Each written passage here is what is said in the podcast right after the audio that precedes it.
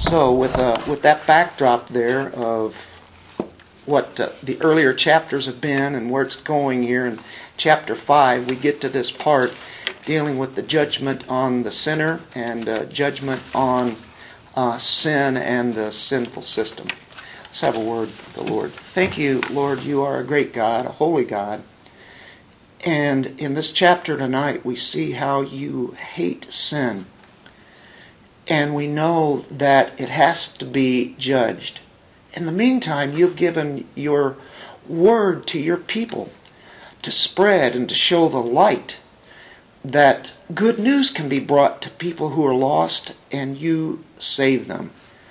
And thank you for the opportunity of having the light, the light of the glory of the gospel of God. And so, Lord, as we look at this, even though it's rather sobering, we are thankful that you will you do judge sin and you will ultimately judge sin. And we look to that day where there'll never be any more sin no more curse no more sorrow no more pain no more death because you are a holy god and you want us to be like you without sin entirely. In jesus name amen. So that's kind of the idea here in uh, our chapter 5 um, you got a flying scroll we, have had some really good images to look at, right? Last week, that golden lampstand, the olive trees, and of course, you know, you, you think of uh, the Joshua and the high priest. Well, now we have the flying scroll. And uh, not too often do you think about a flying scroll, but there's got to be something there that means something. Flying squirrel, not flying squirrel. it's a, flying squirrel. Yeah. Flying scroll. Well, let's read uh, first four verses. Chapter 5. Then I lifted up my eyes again and looked, and behold, there was a flying scroll. And he said to me, What do you see? he always asks, you know, Zechariah, what, what do you see? Zechariah said, What is this? Uh, I, well, I see a flying scroll. Its length is 20 cubits and its width 10 cubits. Then he said to me, This is the curse that is going forth over the face of the whole land. Surely everyone who steals will be purged away according to the writing on one side, and everyone who swears will be purged away according to the writing on the other side. I will make it go forth, declares the Lord of hosts, and it will enter the house of the thief and the house of the one who swears falsely by my name, and it will spend the night within that house and consume it with its timber and stones. Well, this is a mouthful, isn't it? This is again some difficult interpretation. But I don't think it's that hard. I think as we look at this, he you know, he interprets it, brings it forth what it is here doesn't give all the details, but yet the idea is that uh, God's going to make this judgment happen. Um, we see God move against sinners here. He purges the earth for setting up this kingdom that He's already talked about in the first four chapters. We have something to really look forward to, don't we? And ultimately is what we're talking about in the kingdom. But it's the darkness before the kingdom dawns that has to be taken care of. If he doesn't get rid of sin, if he doesn't judge it, then it's still around for eternity. Who would want that? So that'd be the question that people would be asking. They still see all the sin that abound, abounds there in Israel. So it's a scroll. Do you know what a scroll is?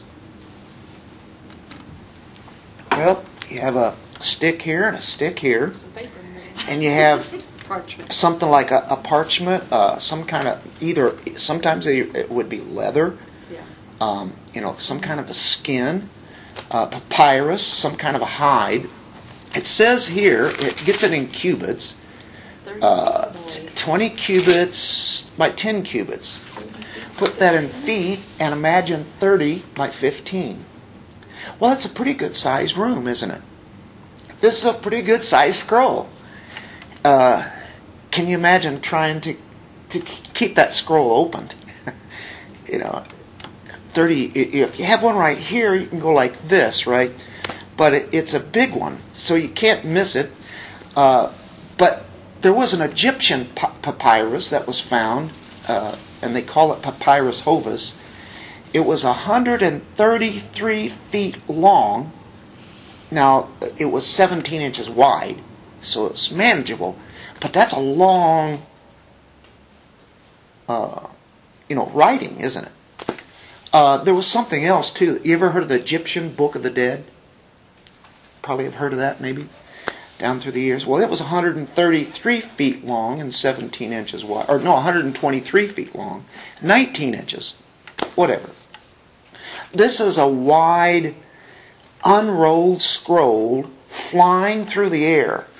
And you'll notice that it says here in chapter 5 that then I lifted up my eyes again. It doesn't say that he's wakened up again.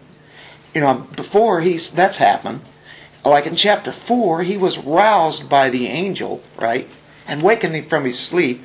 Every time he sees a vision, it's like, you know, he's looking down, his eyes closed or whatever. Wouldn't you, after you saw all of these things? And so there it is. It starts this vision off again. I lifted up my eyes again. Maybe he heard something. I think you're pondering in the time, like, what was that? I'm like, oh, something, else. something else is coming up. You're thinking about what you just saw and what you've been told what it what it is, and now another one comes. Imagine he's thinking, how many are these? You know. I don't know what. When am I going to get to sleep? oh God! What a night he had. or maybe I won't go back where I came from. oh, man. Man, I've never so, eaten pizza again. this is the sixth vision. Oh, crazy. Now, it's interesting. In the holy place in the tabernacle, you, of course, you know, you have the Holy of Holies. Then you have the holy place just before you get in there. This is the uh, tabernacle proper. This is where the ta- uh, priest ministered in the in the holy place. You know, the, the bread, the light, and the altar of incense is in there. It was what size? 30 by 15 feet. Wow. Hmm. Um, you know, bedrooms um, wow. can be about 15 feet wide, maybe, you know, maybe 30 feet, 20 feet, maybe 15 by 15, depending on. So that'll kind of give you an idea, 30 by 30. Uh, it's pretty good size. But that was the Holy of Holies. That's where they ministered in. Now think about that. It's interesting. The same kind of distance measurement. So we're getting divine measurement here. You know, this is God's measurements. And so if, if you hold on to that, we'll, we'll, get to that in a second. You know, the, the, this scroll is a divine standard. And when God puts numbers out, He just doesn't throw them out there willy nilly just for, oh, pretty big, huh? Yeah. There's something to that. So, um, when you think of the scroll, though, they got scrolls. What were the scrolls? It was the Word of God. And I think that's what we have here. This is the Word of God.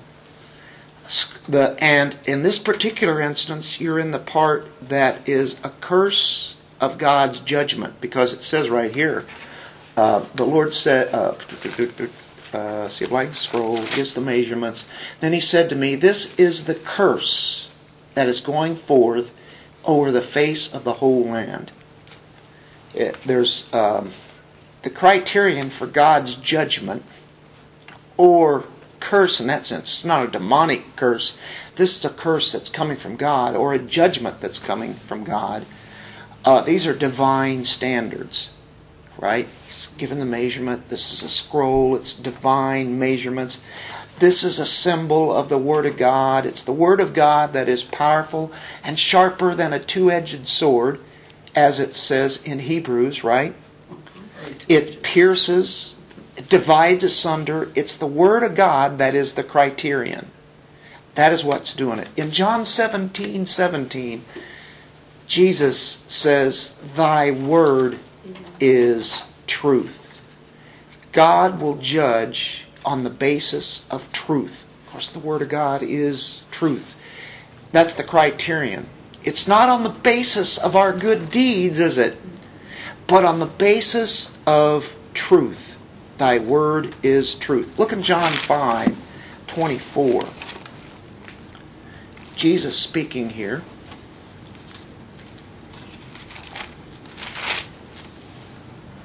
Truly, truly, I say to you, he who hears my word and believes him, Christ, who sent me, God, or God who sent Christ, has eternal life. Okay, here's my word. Here's my truth. If you believe me, if you believe my word, what do you have? Eternal life. Wow. And does not come into judgment.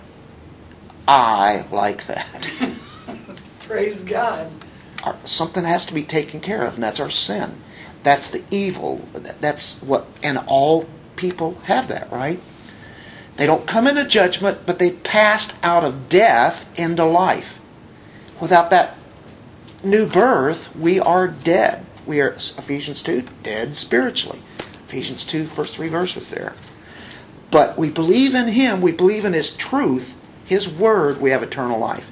Verse 25 Truly, truly, I say to you, an hour is coming, and now is when the dead will hear the voice of the Son of God, and those who hear will live. For just as the Father has life in himself, even so he gave to the Son also to have life in himself. And he gave him authority to execute judgment, because he is the Son of Man. Do not marvel at this, for an hour is coming in which all who are in the tombs will hear his voice.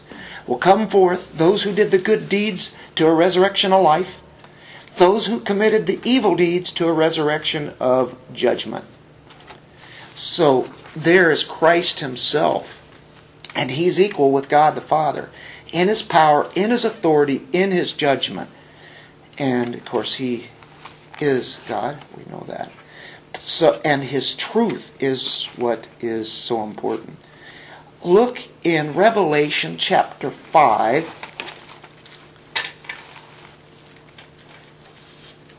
You'll see something dealing about a scroll. the Lamb is uh, going to take the scroll. He's got a book here, right? And it says in verse 1 I saw on the right hand of him who sat on the throne a book written inside. Of course, the book is everything they had was scrolls. And on the back, sealed up, was seven seals.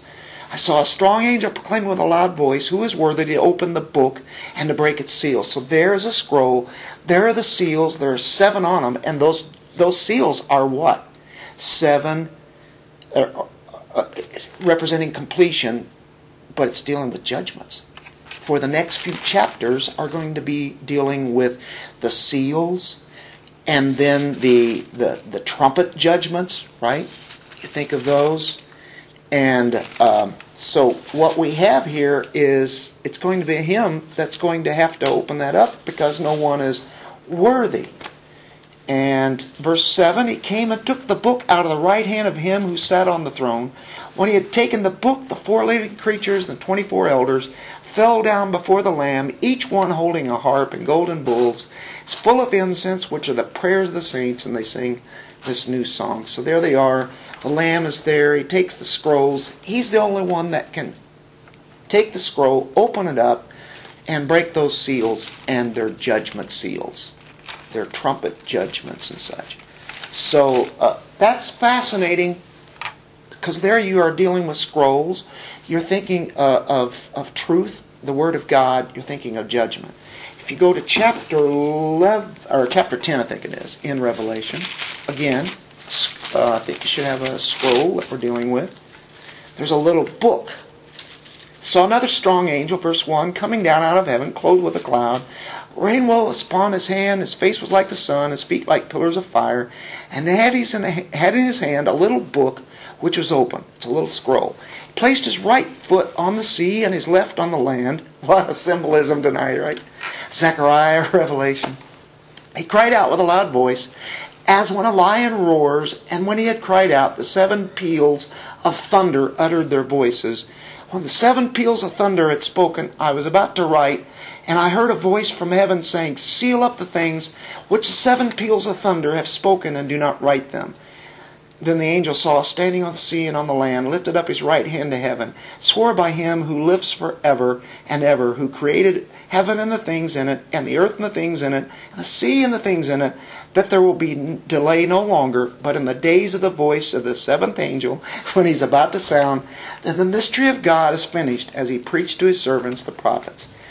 That's this little book. It's still dealing with judgment. It's a little scroll. The little book. John, who wrote Revelation, who is an apostle, who had walked with Jesus, how did he take that book? Well, he's told to eat it, isn't he? And he gives you an idea of what it is. It's bitter, but it's sweet. How can you have something that tastes bitter and sweet at the same time? What's bitter because of the wrath of God that has to be poured out upon this world and on the people that are not believers in Him. But it's sweet because it's the very Word of God. It's sweet as honey, and it shows how God graces His people. Uh, but He's going to have to prophesy. He's going to have to tell these things. And that's a bitter thing to have to do to tell the bad news. And that there's judgment coming. But yet, also in that is good news, isn't it? That's what we have when we offer the gospel. Here's the bad news. And if you don't trust in Christ, you'll be judged by God forever. It's an eternal hell. But if you trust in Christ and His work on the cross, you'll have eternal life and being in the presence of Him forever.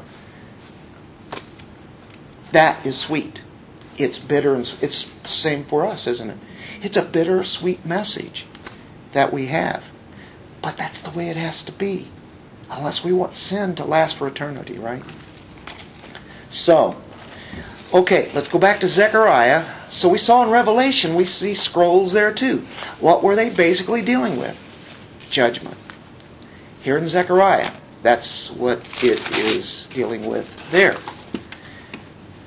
In these visions, okay, you have two sides here. It's going forth, uh, forth over the face of the whole land. I take this as really the whole world. It could be just all of Israel. And he's definitely going to be judging the Jewish people who don't believe. But I think it goes further than that, don't you? I think this over the whole land in Hebrew, it can mean all the earth. And I really think that's what that is there. Sure, surely everyone who steals will be purged away, according to the writing on one side, and everyone who swears will be, be purged away according to the writing on the other side. So now we have a scroll. You have writing on one side, writing on the other. What's going on with this? You have two, two sides.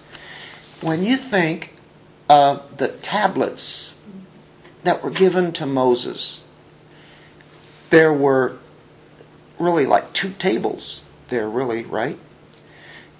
On the one side, you had the offenses against God, the other side, the offenses against mankind. Um, the table's of stone. Uh, on, on one side, on the other side. The Mosaic Law. The Mosaic Law is the law and it condemns man. It shows if you can follow the Word of God, then you have eternal life. Nobody has ever been able to do that except one, Jesus Christ. He fulfilled the law. And that's the only way that we can fulfill the law is through the person of Christ, right? So it's like like the, the, the, temple here too. It's like the Mosaic law, it's like the temple. Remember the the measurements of it, the, the divine measurements? At the same time, we're bringing in the law of Moses. God is setting the criterion when in the Old Testament, the law of Moses, the Pentateuch, that was considered the Word of God, right? Scroll there. The, the two of the commands are mentioned here. It's interesting. Why didn't he mention all the commands? Well, the one's against me and one's against God. He could have gone on. And a lot of times you'll get listings of sins in the New Testament. You know, maybe you'll get five or six and it'll say almost like so on and so forth. I mean, you get the idea, right? uh, even Jesus and the rich young ruler, for instance, you know, and of course, rich young ruler, well, I followed all of those, you know. But uh, no man has. That's the problem. But two of the commands are mentioned. One of them is stealing. The other one is swearing falsely. You know why those two are mentioned? Well, the law has two sides. God wrote it, writes His law on one side. Uh, all of this encompasses the whole law. Um, take, for instance, the second one that he mentioned, swearing falsely. Swearing. You see that in the very first part of the law, don't you? Or, uh, in Mosaic, uh, in the Mosaic law, in the in the Ten Commandments, um, not to swear against God's name. Right? Don't take His name in vain. Do not swear in that sense. That's the idea. That would be the sins against God, representing that. That's right in the middle of that one. On the other side, in the middle of those last laws, is stealing. He said, you know, you could take all of those, but it's a representation of what the whole law was. The first side, the second side encompasses that. So it's man's sin against God and man's sin against his neighbor, his brother. And that entails the whole law, doesn't it? What does what did Jesus say? Love the Lord your God with all your might, soul, and strength, and love your neighbor as yourself. That is the royal law. What is it? That's the Ten Commandments, or the whole law summed up in two commandments. The greatest commandment being loving God. So, do you see the idea here? Um, as he's speaking truth, as he's speaking the scroll, he's speaking about, you know, the judgment upon on the sin there. And he says it's going to go forth over the face of the whole land. And this is the, the complete, completeness of the judgment. Um, the finality, the totality of judgment. When it really happens, you know, God judges here and there. A lot of times He just lets it go in our world. He lets sin runs it, run its course. Eventually, he will judge a nation. He's judged them all so far, hasn't he? He will judge this nation. He will judge all the enemies of our nation. He judged Israel, which was his people. He will judge the United States. And of course, what did Billy Graham say? If he doesn't judge the United uh, uh, States, then he owes an apology to Sodom and Gomorrah, which we are guilty as Sodom and Gomorrah was. Uh, but it's a totality of judgment. It's overwhelming as he brings us forth. And he uses the word uh, curse. This is the curse that is going over the face of the earth. The word is alah. It's punishment, it's retribution. So this is why the scroll was, uh, will signify judgment. He comes to the throne, he takes the scroll out of the hand of the Father, he begins to unroll the scroll, and what comes forth? It's judgment. That's what we saw in, in the Revelation passage. The, the seven seals, the seven trumpets, seven bowl judgments, right? The terrible judgments that make up uh, the, the tribulation. And they all deal with sin against God, sin against man. They're going to be purged away, it says. Did you see that? That surely everyone who steals will be purged away. Everyone who swears will be purged away, according to the writing on the other side, one side and the other side. That means to purged away means to be cut off. It means to be wiped out. Let's let's take a look at Isaiah 3:26. They're going to be purged, cut off, wiped out. Isaiah 3:26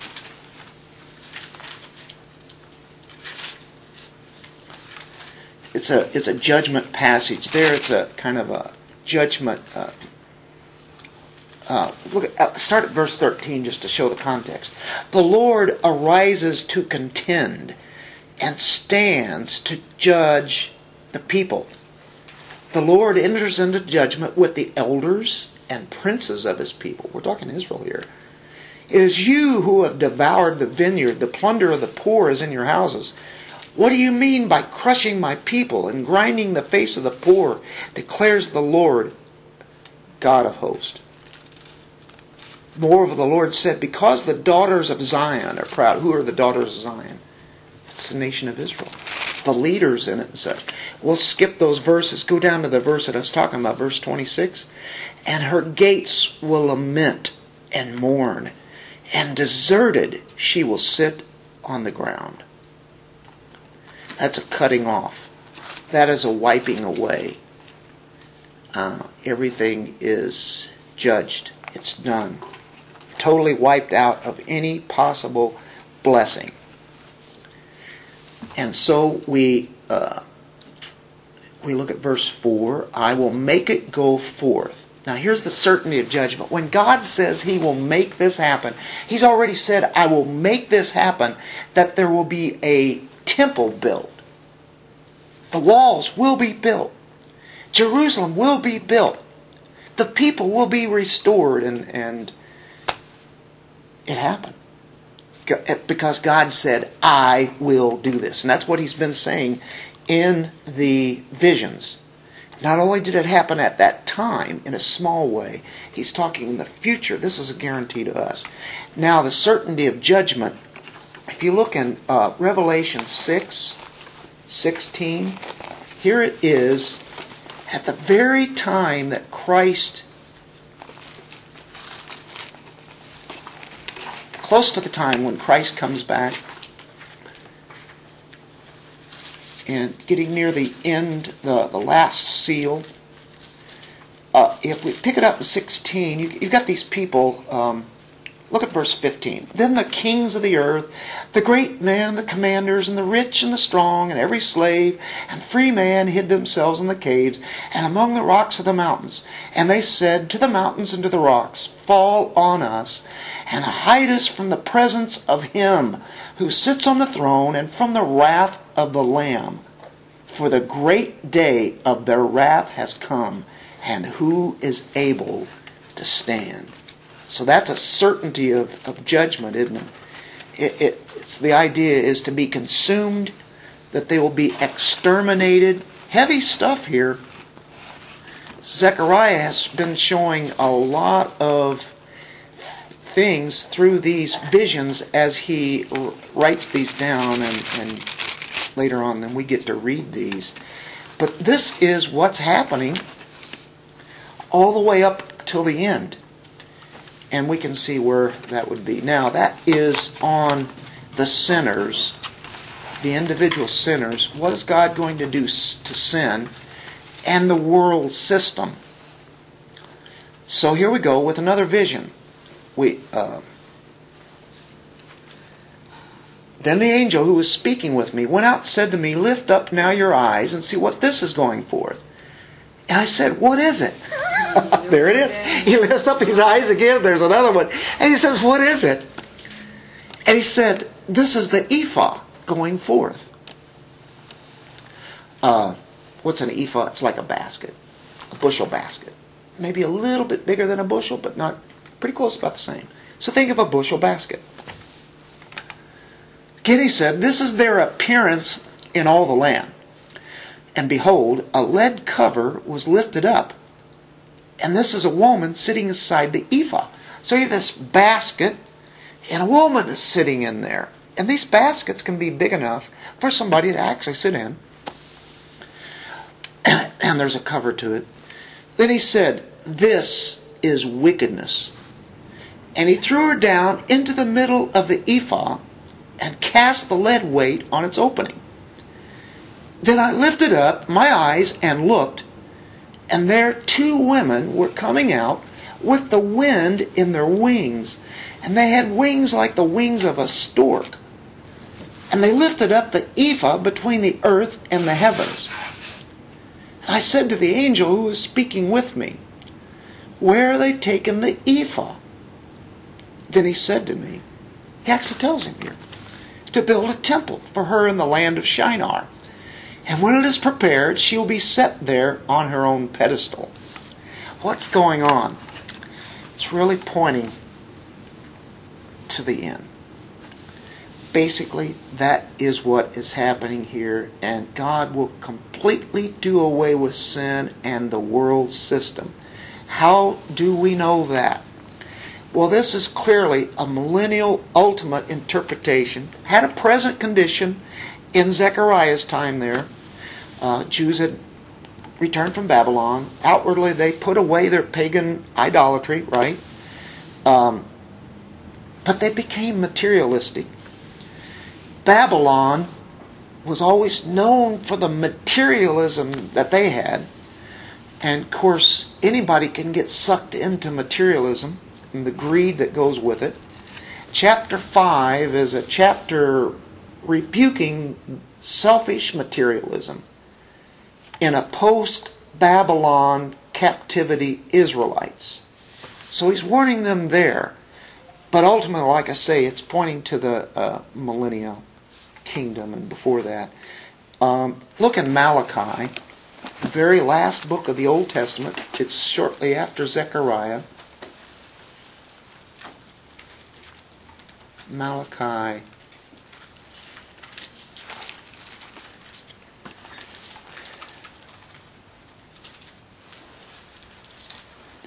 Three, eight, and nine. He says, Will a man rob God? Yet you are robbing me. But you say, How have we robbed you? In tithes and offerings? You are cursed with a curse, for you are robbing me, the whole nation of you. They're robbing. Uh, it's a widespread sin, is what it is. Very glaring. They had stolen from God what was rightly uh, His, you know, the, by the divine law and there, it, of course, it, it, it talks about um, when chapter four ends. It's talking about there's a day coming, and I'll send Elijah the prophet in verse five before the coming of the great and terrible day of the Lord. He will restore the hearts of the fathers to their children, hearts of children to their fathers, so that I will not come and smite the land with a curse. After he judges all the other people, the ones that are his, he takes in, but uh, there's a coming great and terrible day of the Lord. So that's how the Old Testament ends. It ends with a curse. And then in Matthew, it starts with a blessing. You know, dealing with the Messiah. So, what do we have here? What's this all about? The ephah is the largest measure for measuring grain. It'd be like, kind of like a, a small barrel, eight gallons, maybe a, a, bigger type barrel. Maybe I don't know. To, you'd measure grain this way. Um, it would be large enough for a small person to fit in. So as he saw this vision, it wasn't ridiculous, you know, a little small thing and somebody in it. But it was the largest possible measure in the Jewish society. That's really what it's going on. He's saying, you're not sinning by the quart you Jewish uh, society, you are sinning in the most fullest, heaped up way that you can have. It's the biggest measurement. You're not sinning by the quart, but you're sinning by the gallons. You're sin uh, even more than that, a whole ephah The or barrel. bushel. By the barrel full. Yeah, right? yeah, the barrel full. That's the sin of materialism because when you have ephah, we're speaking of grain being in this ephah. And this would be, uh, and it's filling up this barrel, this bushel basket. Evil fills it up. And so the idea of ephah and the, and the grain being symbolic of, of wickedness, there's an economic wickedness that happens. And God will slam the lid on this and He will judge this um, materialistic wickedness. And you'll see why I keep saying materialism because when you go back and look at Revelation, which is really ultimately where this is pointing to, you'll see the economic disaster of Revelation uh, 17 and 18. There is a religious Babylon and there's a economic Babylon.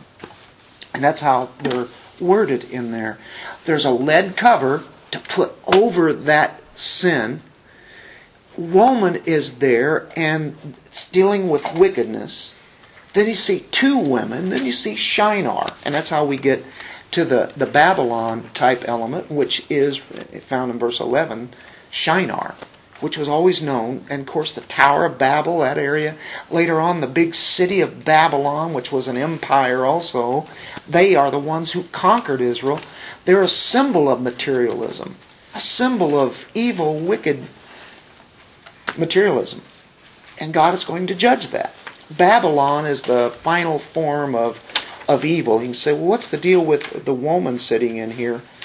Um, well, sometimes God uses uh, men, sometimes He uses women. You know, He's, you know, the Israel was considered to be the like. Um, a woman is the one that produces fruits. You know, brings forth the nation.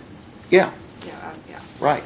And of course they bear children, right? right? So they're bear, uh, yeah, and so therefore a woman stood for Israel. Mm-hmm. So often, even in Revelation, you get that. Um, in, in this case here, you have, uh, by the way, the church. Before you think I'm picking on women, I don't have a chance. Two, three, four, seven against one here tonight. Oh, there's no guys Should have here. called somebody up. So I got to get some guys. I think it's so, kind of nice that he uses two women to carry the basket. Yeah, right. There's one woman in there. Now there are two women carried away. And who are they? Well, not picking on women here, because the church is called the bride of Christ. And so, okay, we're, we're cool with that, right? But he uses this because it, also you'll notice that in the Old Testament and, and Revelation, you see the harlot also, don't we? So, and, and, we know what that means. It's not saying women are better than men and such, but he uses these different kind of symbols. Here in this case, this woman in this basket, and is of course you have this the, the grain that would fill up in there. Here you have the woman, and he says this is wickedness. Here it is. Here's sin, and the whole sinful system, the world, cosmos, is the wicked system. Okay, that's what we live in. We live, the whole world lies in the lap of the wicked one. Remember that verse? So, you know, we're in that. Satan is the prince of this world, right? Okay. God is going to judge that. This is all promise to these people. This is actually great for them to hear because they have been treated so roughly, even by their own people. I'm sure they got mocked at as they left Babylon when they, they actually were permitted to leave and their captivity was over. And the other people are saying, hey, you know, it's great here. We're not going back. And those people picked up on this whole materialistic society that was in Babylon at the time. And so he says, this is wickedness in verse 8. He threw her down into the middle of the ephah and cast the lead weight on its opening. So now he puts a lid on it. It's lead. It's like can't get out. Then I looked, and there now you have the two women. Um, You look like you get a little nervous there, Dennis. yeah, and two women now woman. Is this one of those places you would have skipped? I can't, I can't skip it, can I?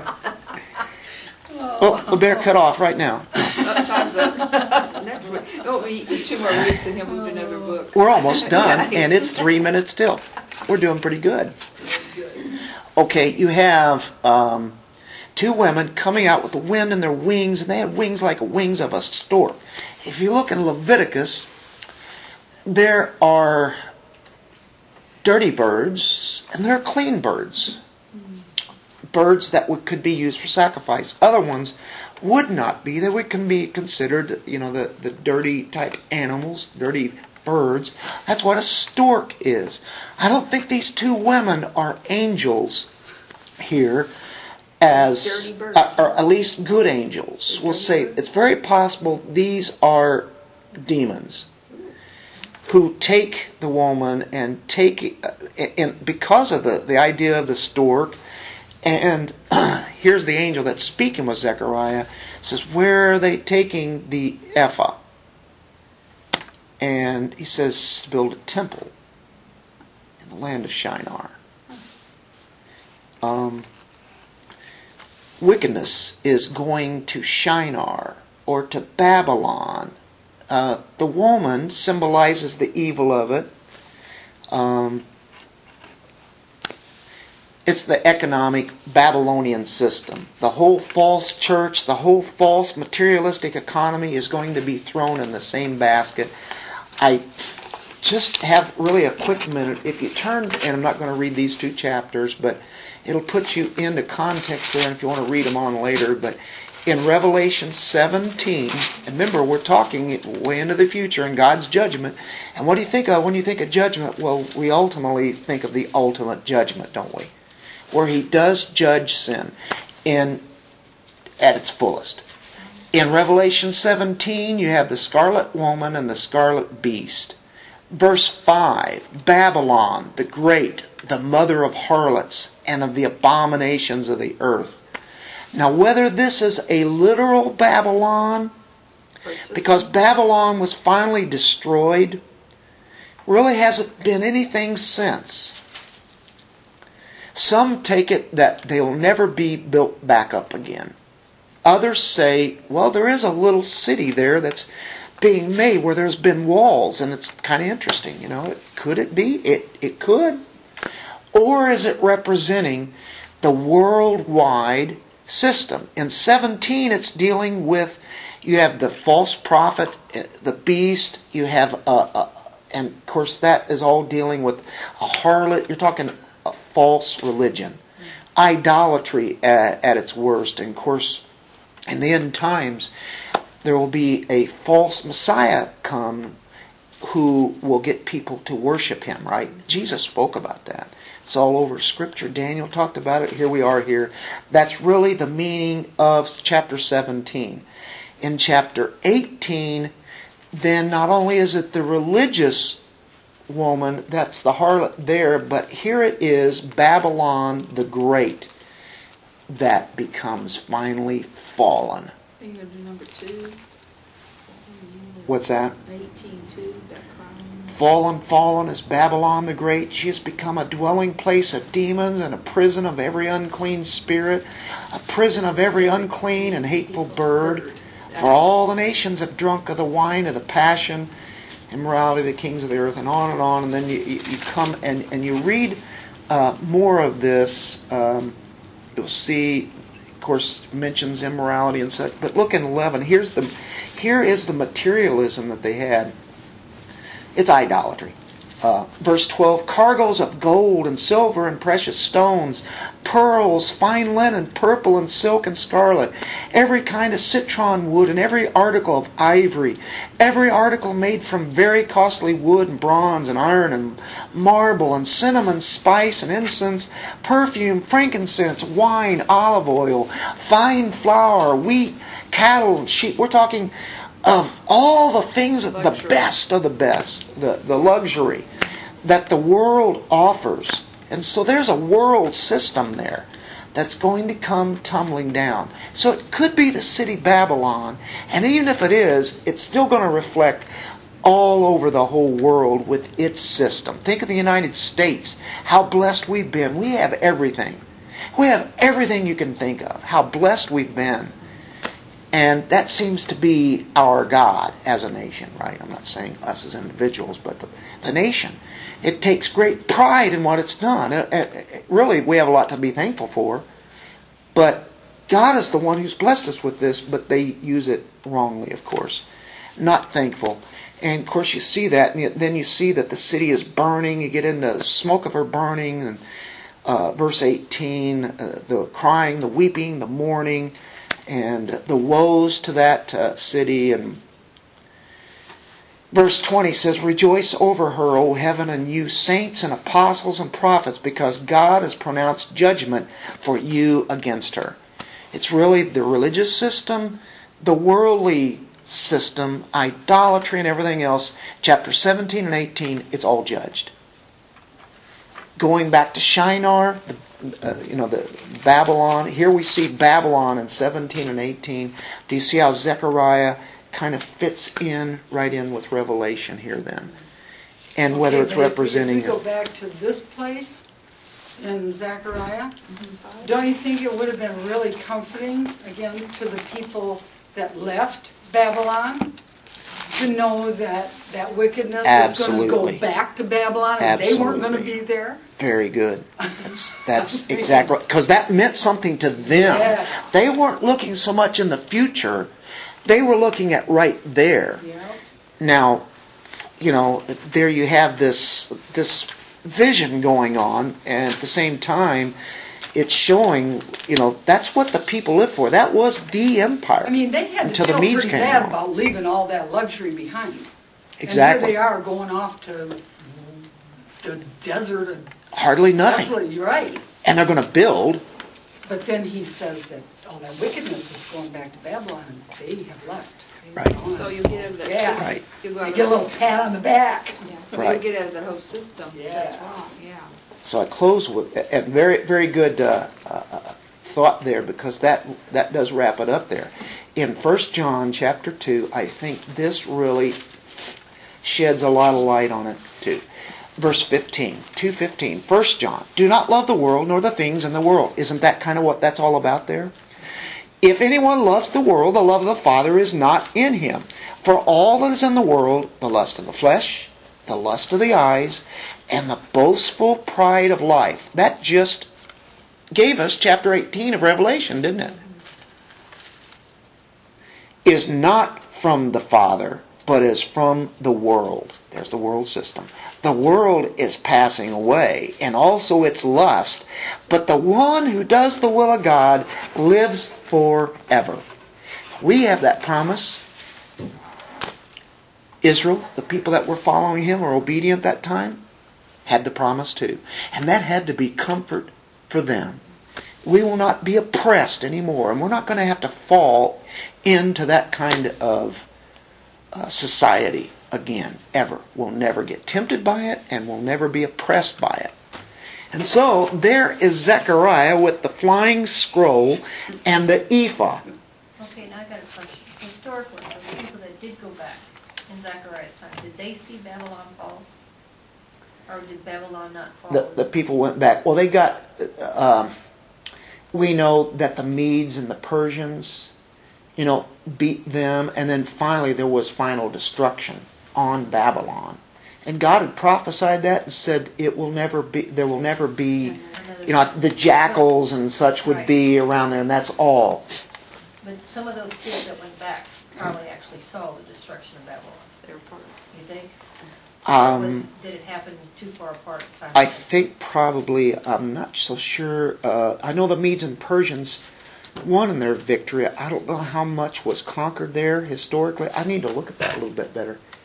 I kind of forget the timing on it? But yeah, if you want to intricately look at that, yeah, Yeah, that timeline. would yeah. be- That that would be good.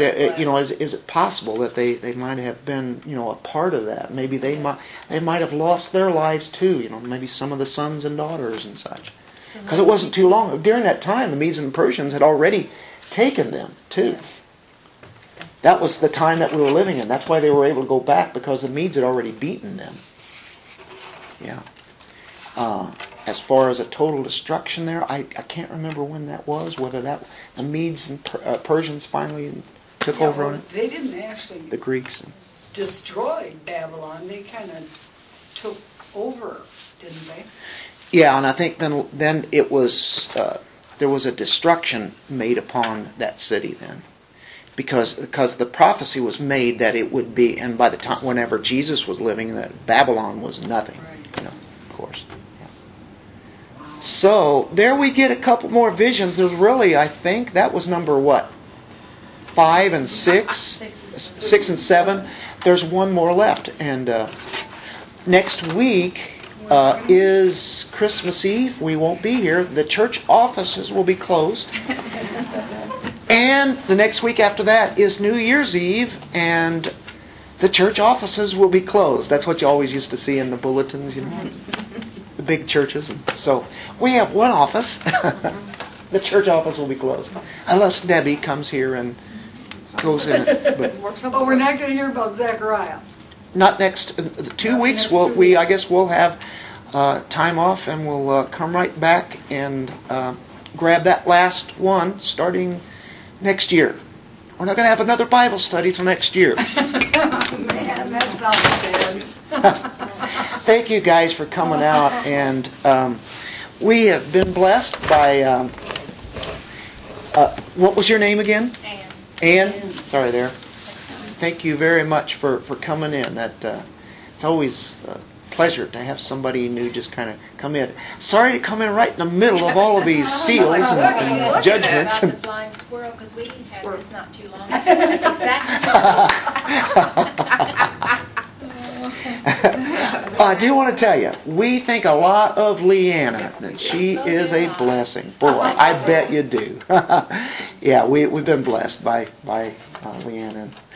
And, uh, well, we close with prayer. Lord, we thank you for this evening and your word, which is sometimes rather uh, difficult to understand, and you bring forth some pretty tough passages sometimes, but we know, Lord, it is all for good and it's leading up to the, the final good.